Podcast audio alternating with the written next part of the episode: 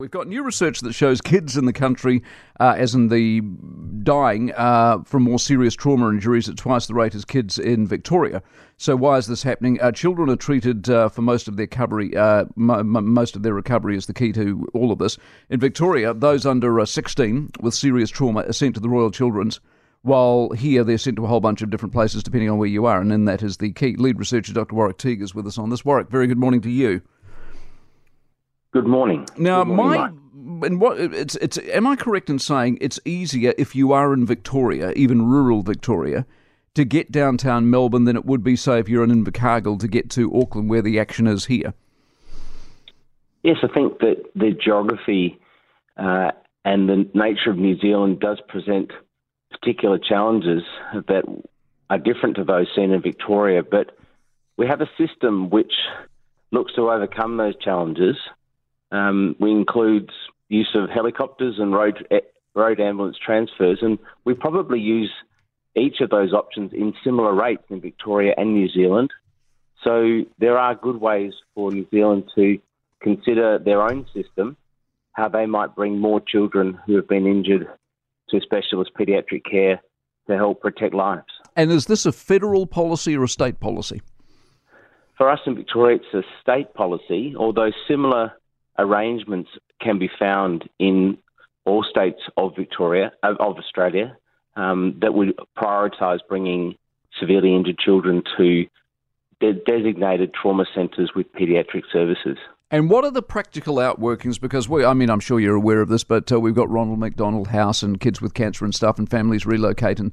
But if if a child is going to be in Melbourne and you come from Ballarat or wherever, uh, do the whole family eventually relocate, or is the child just looked at? How does it practically work? Look, there'll be a variety of different ways, and we have similar supports such as Ronald McDonald House. Um, in the in the in the short term, uh, communities rally around to support families, and and some of those will spend extended periods of time in metropolitan Melbourne when they live well outside of it. But um, really, the the crucial moments in the care of that child to protect their life begin minutes after the the, of the moment of injury. And so our focus in this discussion is really how do we look after children in the minutes and hours and days after the injury. And we also have great systems in Victoria which ensure that things such as rehabilitation are services that are delivered not only at one hospital but delivered throughout the state and right. delivered locally. So our system accounts for a longer term recovery outside of metropolitan Melbourne but ensures that the life saving actions, which begin at the roadside, for, for example, from a, for a road crash, are delivered within a system which is going to bring that child in the context of that acute care into the paediatric major trauma centre, the Royal Children's Hospital. That all comes at a cost, though, doesn't it? The, the wider you spread the help and the better the help is, that's that's all just a big, big bill. Yes, I, I, there are costs involved. Um, this is a complex matter, and these are the kinds of considerations which from this point forward will be really important for people in Aotearoa, New Zealand, to discuss in detail and consider, you know, how does it all add up for New Zealand?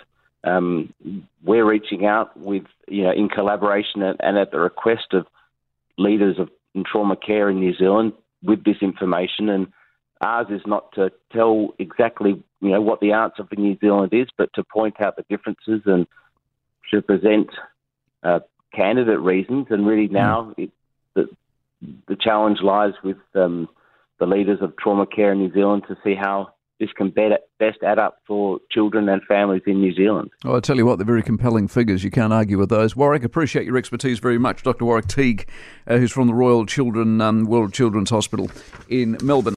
For more from the Mike Hosking Breakfast, listen live to Newstalk ZB from 6 a.m. weekdays or follow the podcast on iHeartRadio.